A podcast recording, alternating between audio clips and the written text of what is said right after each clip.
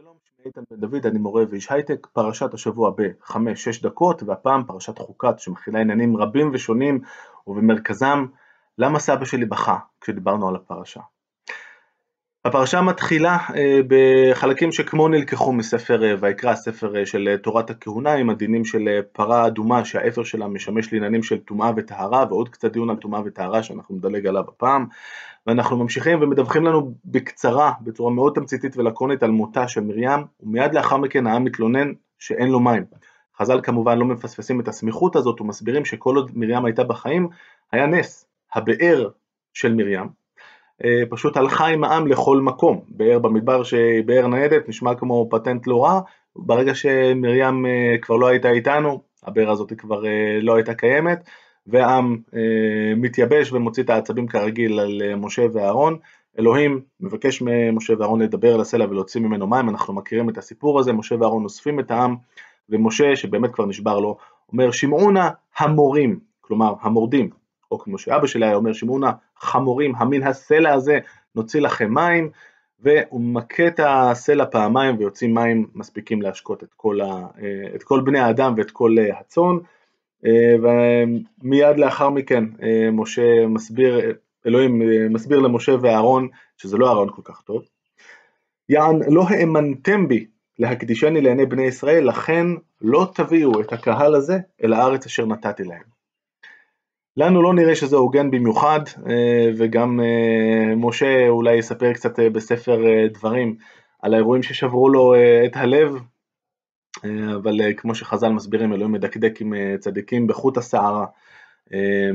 אי אפשר לחשוד יותר מדי במשה ואהרון בחוסר אמונה כביכול, אבל הנה מה שיוצא.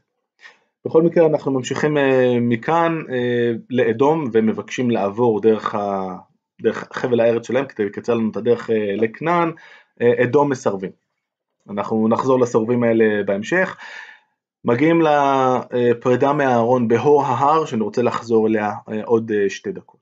משם אה, אנחנו ממשיכים לעוד תלונה של בני ישראל, אנחנו כבר, זה כבר נורא רגיל, בני ישראל מתלוננים, מה הבאתם אותנו אל, ה, אל המקום הנוראי הזה, ופורצת מגפה של נחשים שמכים בעם, ומשה כדי לעצור את המגפה מכין נחש נחושת, אנחנו מכירים את זה בסמל של אה, משרד הבריאות למשל, אה, והוא רץ וזה מה שעוצר את המגפה. יש עוד מנהיגים שעצרו פה מגפות אה, מעבר למה שקרה פה בשנה האחרונה. כמובן שברבות הימים, לצערנו, גם נחש הנחושת הזה, שיזכה לשם נחושתן, יהיה מוקד לעבודה זרה מצד בני ישראל. בסוף הטבע האנושי תמיד מנצח.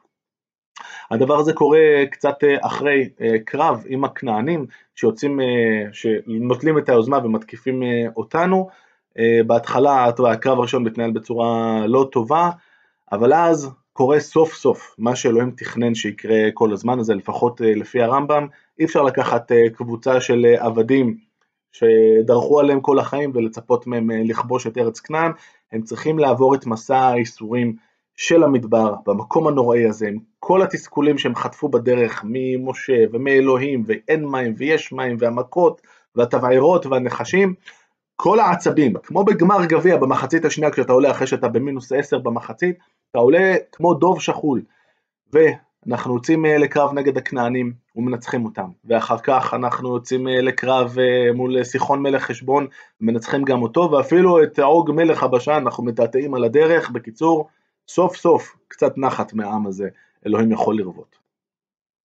אני רוצה לחזור לקטע שדילגתי עליו קודם, שזאת הפרידה מאהרון. אה, משה, אהרון ואלעזר, הבן אה, של אהרון, עולים יחד להור ההר, שזה כנראה ביטוי אה, נהדר להר הכי גבוה בהרים, ושם משה עושה את מה שאלוהים ביקש, ובעצם מעביר באיזשהו טקס מסודר את הבגדים, את בגדי, הקודש של אהרון לבן שלו. ויפשט משה את אהרון את בגדיו, וילבש אותם את אלעזר בנו. וימות אהרון שם בראש ההר, וירד משה ואלעזר מן ההר.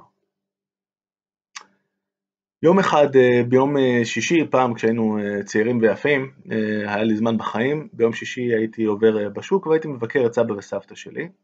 באותו יום אני זוכר שגם בן דודי היקר אילן הגיע, ישבנו עם סבא שלי, זאת הייתה פרשת השבוע, וסבא שלי פשוט התחיל לבכות, ואמר, זה לא דבר קל לבן אה, לראות ככה את אה, אבא שלו ולקחת לו את הבגדים, זה לא דבר קל, האיש בכה.